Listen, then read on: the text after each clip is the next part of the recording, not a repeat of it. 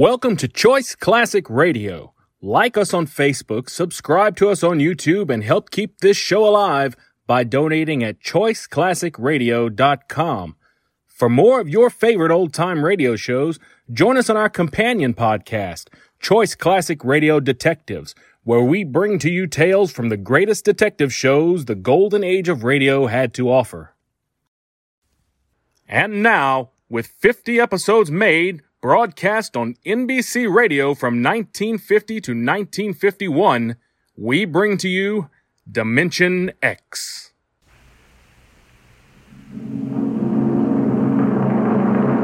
Adventures in time and space, told in future tense. Dimension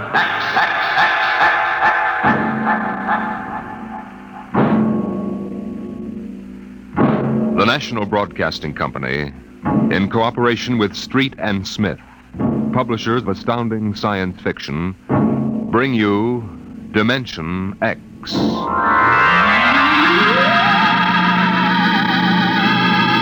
Twenty years had passed since the last of the giant migration ships had crashed to the surface of Mars, bearing its pitiful handful of survivors of the Earth Wars. Twenty years of scratching at the stubborn Martian soil. Twenty years of trying to devise new solar engines that would use the strange fuel they found on Mars.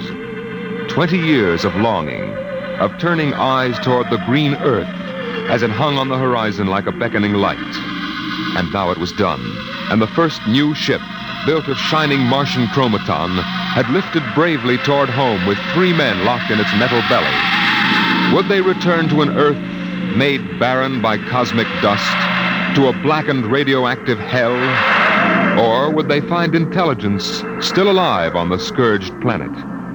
What had 20 years of death and radioactivity done to our beloved Earth?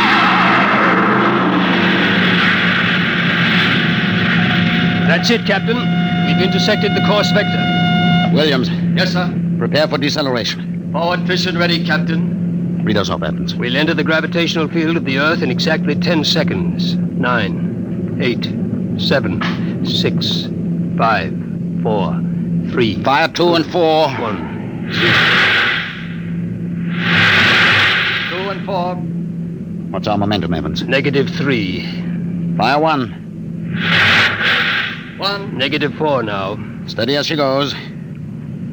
How are we? On parabola now. If we can hold, we should breach the heaviside layer somewhere north of what used to be Murmansk. Let's have a look at her. Visor, please. Yes, sir. Mother Earth.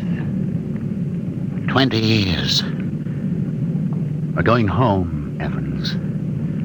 We're going home. Home to what, Captain? Home to a burned out radioactive planet that is incapable of supporting human life? Evans and I don't agree with that, Williams. We think the Earth is ready for us again. That she'll give us another chance. I'm sorry, Captain, but I was born and brought up on Mars under the new central government. We younger men disagree with you about migrating back to Earth. For us, Mars is home. Well, we'll see. If there is some form of life on Earth, we'll find out soon enough. Williams, head for New York.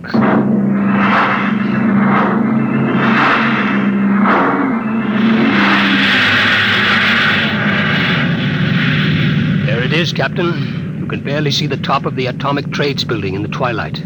They never finished building it. Dark as a tomb. Slow to cruising speed. Cruising speed. It begins to look as if Williams is right, Captain. Not a sign of life on four continents. Now, we'll make a radiation check and then head back for Mars. You agree with me, gentlemen? That for all practical purposes, the planet is dead? It's still my Captain. What is it? Am I going out of my mind? Look out that way to the west. Could that be? By heaven, it is. Those are lights. Turn the ship. Heading west, southwest. Full speed. Full speed. They are lights. Captain, it's a city, a whole blasted city lit up like a Christmas tree. Well, what do you think of your dead planet now, Williams? We shall see, Evans.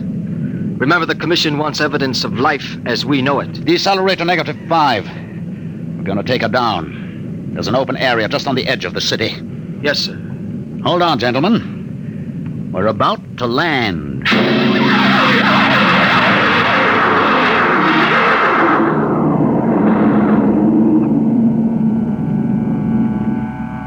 Landing jacks are down, sir. Open the airlock.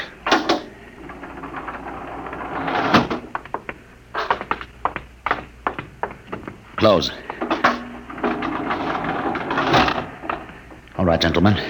Before we go out, security at all times. Williams, you have the blast gun. I have it. If anyone becomes separated, fire a shot and make for the ship.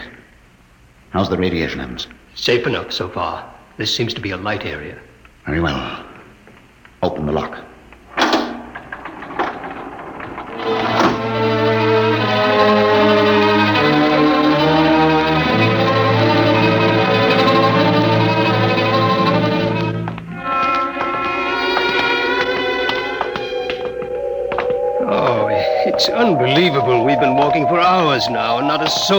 Seen. There must be someone. How do you explain the lights? I don't know. Municipal building. Shall we have a look here, sir? Possibly the records might contain some clue. Good idea. Keep your weapons ready.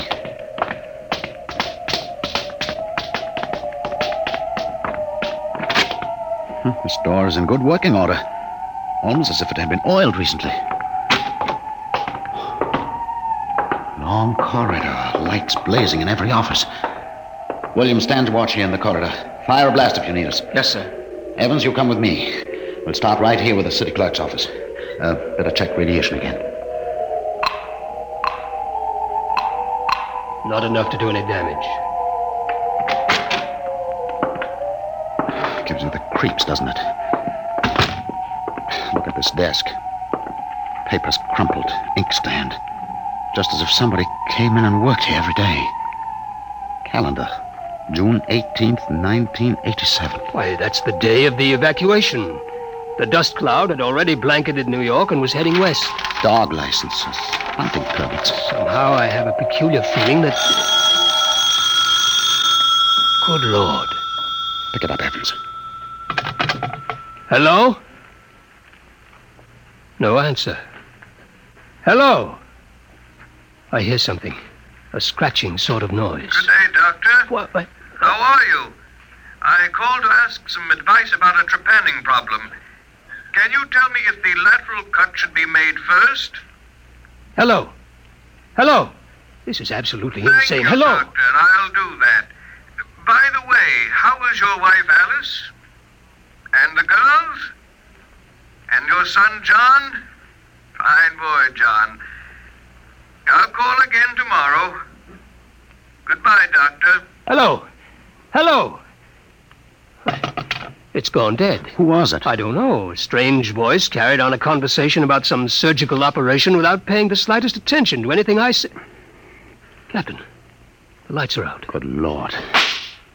Captain! Captain! I have a torch. Come on. Williams, what is it? I don't know. You fired a shot. Yes, sir. Just as the lights went out, I. I'm sure I saw a figure. It looked like an old man in a white robe. It moved across the end of the corridor down that way. Flash your torch down there, Evans. Nothing there. Are you certain, Williams? I'm not certain. The lights. They're on again. We're going to get to the bottom of this. if- Wait, wait. What? Listen. Quietly. Someone is coming, walking slowly toward the corridor. Coming closer. Cover him when he turns the corner. It'll be a pleasure. Don't fire unless I give the word. Shh. What? Jumping Jupiter. Are you. Is it really someone, or am I having hallucinations? We are no vision. No. No, you seem to be real. I saw the ship come down. I, I thought perhaps I was losing my mind. It's, it's been so many years. I'm Captain John Parsons. These are my assistants, Dr. Evans and Mr. Williams. We've returned to Earth from Mars. Oh, Then it's happened. We're not alone any, anymore. Forgive me, gentlemen. I, I seem moved. I, I, I waited and hoped for so long. You survived the radiation? We, we did. There are others? My family were the only ones. I answered the phone a moment ago. Who was it? You heard my voice, Doctor. Your voice? To break the loneliness, I've recorded my voice and rigged up an automatic telephone. It's pleasant to hear the phone ring. I, I come here to do my work. I take it you're a medical man. My name's Cornelius Hathaway. Hathaway. Hathaway, the brain surgeon? You know my name. Who doesn't? I watched you on television at college. I saw you 20, 23 years ago. You performed a difficult surgery for a cerebral tumor. Marvelous. Thank you. I, I'd almost forgotten. My, my mind, you see, I'm, I'm almost 80 now. You look fine, sir. Well, we've had the best of everything. An entire city to choose from. Coal storage, the best equipment. But come, when I saw your ship, I told Alice, my, my wife, you know, to prepare a feast. This is a great day for me, gentlemen. A great, great day.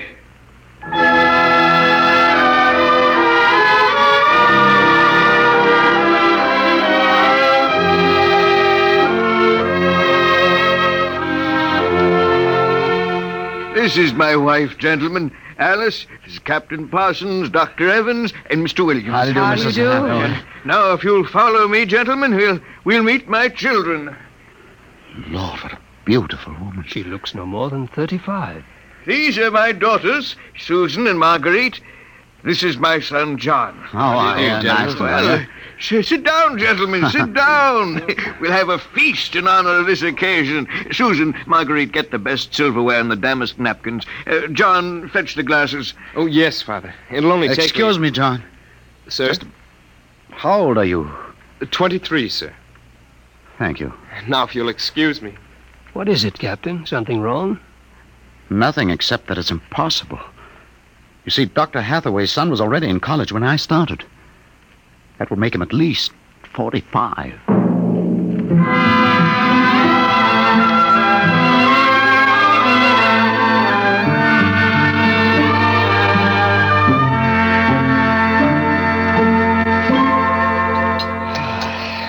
That was a wonderful meal, Mrs. Hathaway. Doctor, your wife is an exceptional woman. Thank you, sir. How would you gentlemen like some fresh gingerbread with your coffee? I baked it this morning. Oh, wonderful. Smell that, Evans? Oh, it's like coming home, Mrs. Hathaway. We enjoy having you here. Mrs. Hathaway, may I compliment you on your having preserved your youth and beauty so well? Thank you. We have had no worries here, no competition. Only the things we need for material comfort. Uh, Parsons and I were wondering, Dr. Hathaway, if the radioactivity had any effect in preserving tissue. Your children all look so young, too. It, uh, it is possible, gentlemen, of course. Uh, radiation does strange things to living tissue. Uh, Alice, could we have some champagne? Of course. I'll only be a moment. An amazing woman. Did you ever see such grace? Such complete relaxation? It doesn't seem quite natural. I, I beg your pardon, uh, gentlemen? Captain Parsons was just about to ask how you and your family managed to escape, Dr. Hathaway. We were very fortunate. I was working in the Sierra Mountains at the time. I had a lead lined laboratory where I did x ray research on my pet project. And what is that, sir? The study of machines as they relate to human function and the corollary of. Co- well, to continue, when the dust cloud covered America, we remained in the laboratory, well supplied with food and water. Later, when the radiation permitted, we made our way east, back to our old home, in the hopes of finding other survivors. But by that time, every living creature had been evacuated to Mars. We were stranded. The migration ships didn't wait for stragglers. That's true. My father and I were on the last rocket out of New York. I've always loved this old house. But the loneliness of those first years. At least you had your wife and children. Yes. Yes, I had my family. If it were not for them, gentlemen, I assure you I would long ago have put a bullet in my head. Here we are. Champagne, Captain. Oh, thank you, Mrs. Hathaway. Uh, may. May I propose a toast Oh, let me. Gentlemen, to Earth. to Earth? Earth. May she never be a stranger to man again. Hathaway, what is it? Nothing really. It's just a rather sharp pain in the chest. I think you should lie down, Doctor. Yes. Uh, perhaps you're right. Let me help you. No, no, no. John and Susan will help. Of course, Father. Why, why don't you gentlemen go out on the porch, enjoy the air? I'll, I'll see you all in the morning. Good night, Doctor. Good night. Come, John. Yes, Father.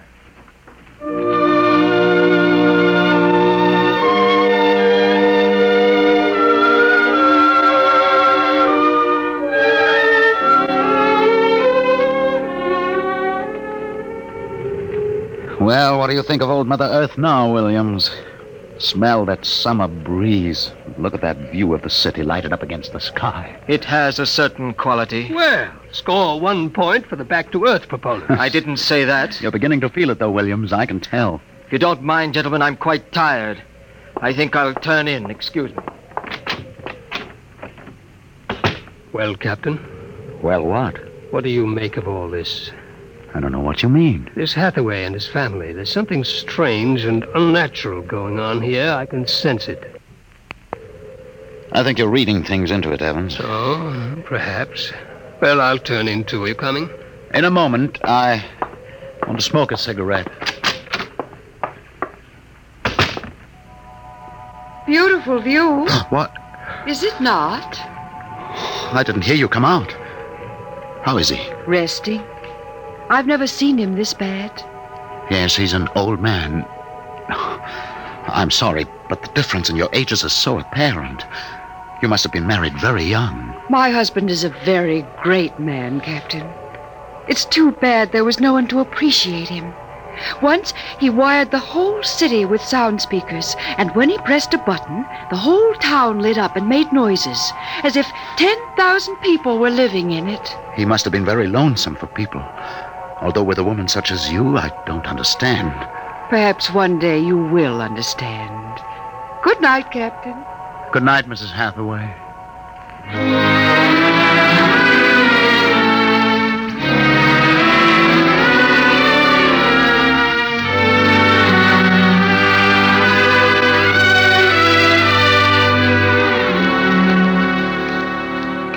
Captain. Captain Parsons. Uh, Who's there? It's Dr. Evans.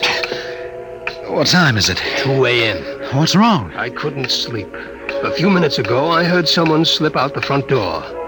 The moonlight, I saw it was the old man. He was headed toward our ship. What are you suggesting, Evans? Nothing, except that it's fairly unnatural for an old man with a bad heart to go wandering off at two in the morning. Very well. We'll follow him.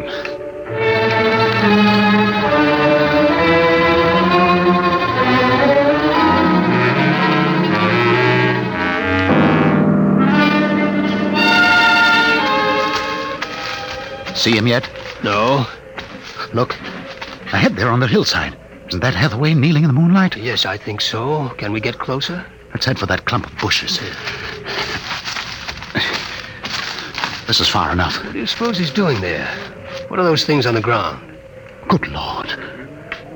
Those are grave markers. Four of them. You're right. Seems to be praying over them. Listen. Do you forgive me for what I've done? I had to do it. I was so terribly lonely. You, you, you do forgive me, don't you? Yes, I, I feel you do. I'm glad. I think perhaps I can rest now. I think I. He's having another attack. Come on. Hathaway! Dr. Hathaway. Uh, raise his head, Evans. His lips are moving. What is it, Doctor? Le- lean closer. I. I'm sorry I had to spoil all of this. I've, I've expected it for some time. We'll fix you up. No. No, this is the end for me. It really doesn't matter. Except for them. What about them, Hathaway? You. You suspected, didn't you? Yes, I suspected, but I couldn't believe it until now. Do they know? No. No, they wouldn't understand. I. I, I wouldn't want them to know ever. The earth. The earth. Don't try to talk. The earth is so fair. Doctor, He's dead, Captain. He knew it was the end this time. Yes, he knew. What was it he meant about your suspect? Light a match, Evans. Look on those four grave markers and tell me what you see. Good Lord. Well, Alice Hathaway, Marguerite Hathaway, Susan Hathaway, John Hathaway. Died July 1987. But that's 20 years ago. If these markers are correct, then who are those others? Can't you guess, Evans? Can't you guess?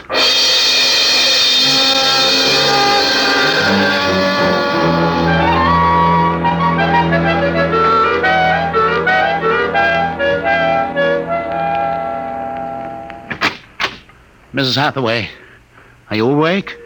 Yes, Captain? May I come in? Yes. It's about my husband, isn't it? You knew. I saw him go out tonight. He felt it was near the end. He died less than an hour ago. I'm sorry. Thank you. How do you feel? He told us it would happen one day, and that he didn't want us to cry. He didn't teach us how, you know. He said it was the worst thing that could happen to know how to be lonely and unhappy. What will happen to us now that he's gone? I don't know. Will you stay with us? I would like to, but I cannot. You know about us. Yes, I know. I didn't think that you knew yourself. The children don't. I've been aware for a long while. No one would have guessed. You're so perfect. Oh, he would have liked to hear you say that. He was so very proud of us. After a while, he came to love us, and at the end, he took us as his real wife and children. He even forgot sometimes that he had made us. You gave him a great deal of comfort. Yes. Over the years, we sat and talked. He loved so much to talk. I was first, you know. Then he became lonesome for the children, and so he made them. He told me about the things he did, about his laboratory. Surely the children must suspect. Oh, no. You see, there were no other beings with which to compare themselves. He must have been a great, great genius. Each morning he took a recording of his voice into town and put it on the automatic telephone. Each night it would call us. I think, what with the phone ringing and the sound of voices and the lights on, he was happy. There was only one thing, one flaw. And that? He couldn't make us grow old. And so he had to watch himself become an old, old man while we stayed young. It was a great blow to him.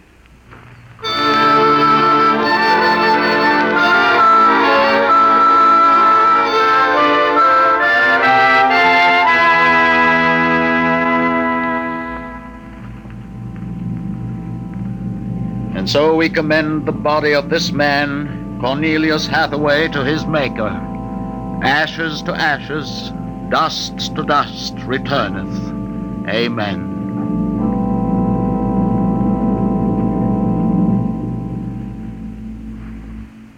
Come, John. Yes, Mother. Susan. Marguerite. Evans, Williams, stay here a moment, please. What is it? Let them go back to the house. I want to speak to you. I know what you're going to tell us, Captain. I saw the names on the grave markers.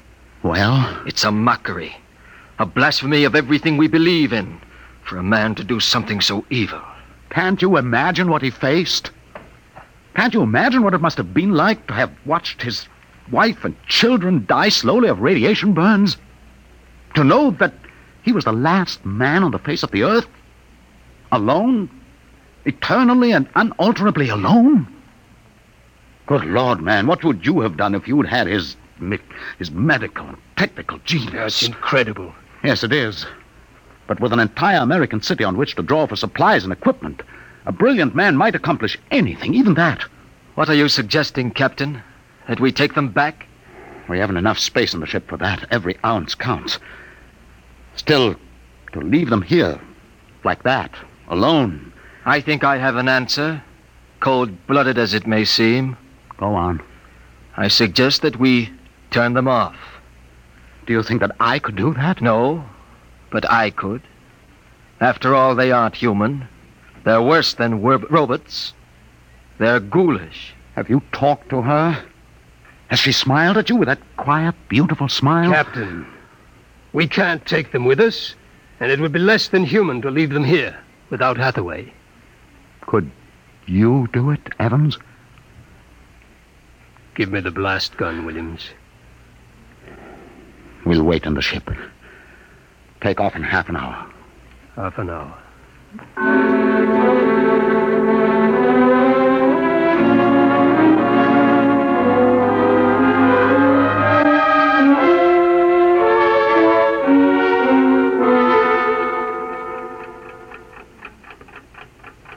Six twenty-five.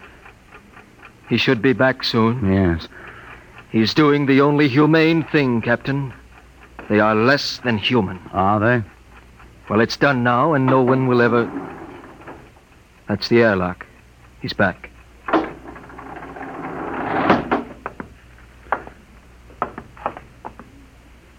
Well, Here's your gun.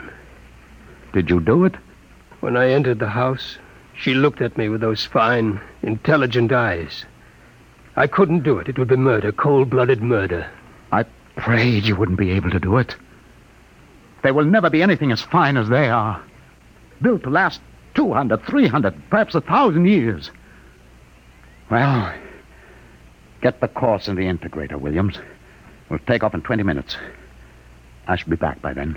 You're going out, sir? I'm going to say goodbye.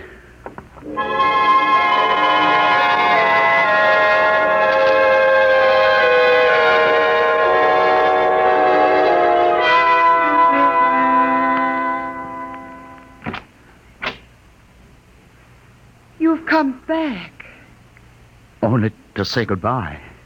It was nice of you. I wanted you to know that I am coming back someday. When will you come? I don't know. It will take many years to prepare fuel for another trip. Six, seven, perhaps ten years. I will watch the sky at night, just as he watched it. Oh, I'm afraid I must go now. I understand. Strange. I have a new feeling. One which he did not teach us. A feeling of longing, of sadness. That one is not taught. It comes of being alive. Yes. I am alive.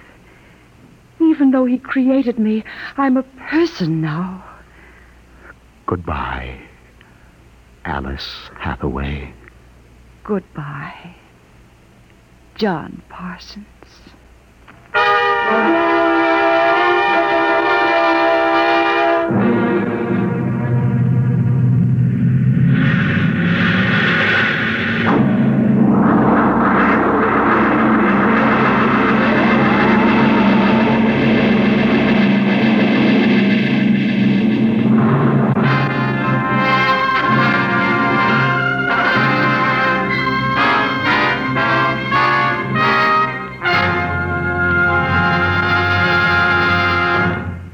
Have just heard another adventure into the unknown world of the future.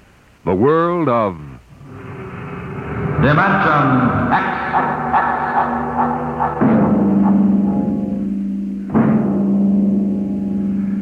when the time comes for man to explore the universe, to deal with the strange inhabitants of other worlds, there will be much to remember. Perhaps the most important lesson of all will seem too fundamental to be included in the training manuals. Listen at this time next week as Dimension X brings you a story from the pages of the August astounding science fiction. A story called Courtesy.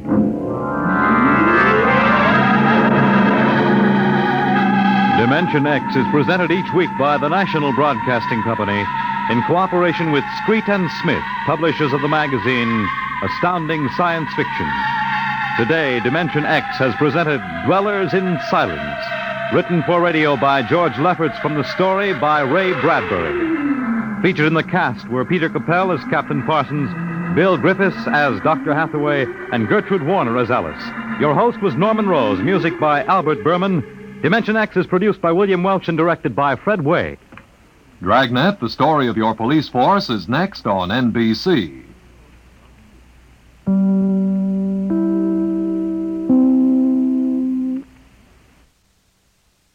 That concludes today's episode. We'd like to thank you and remind you to donate at choiceclassicradio.com. Remember, your donations make episodes like this possible.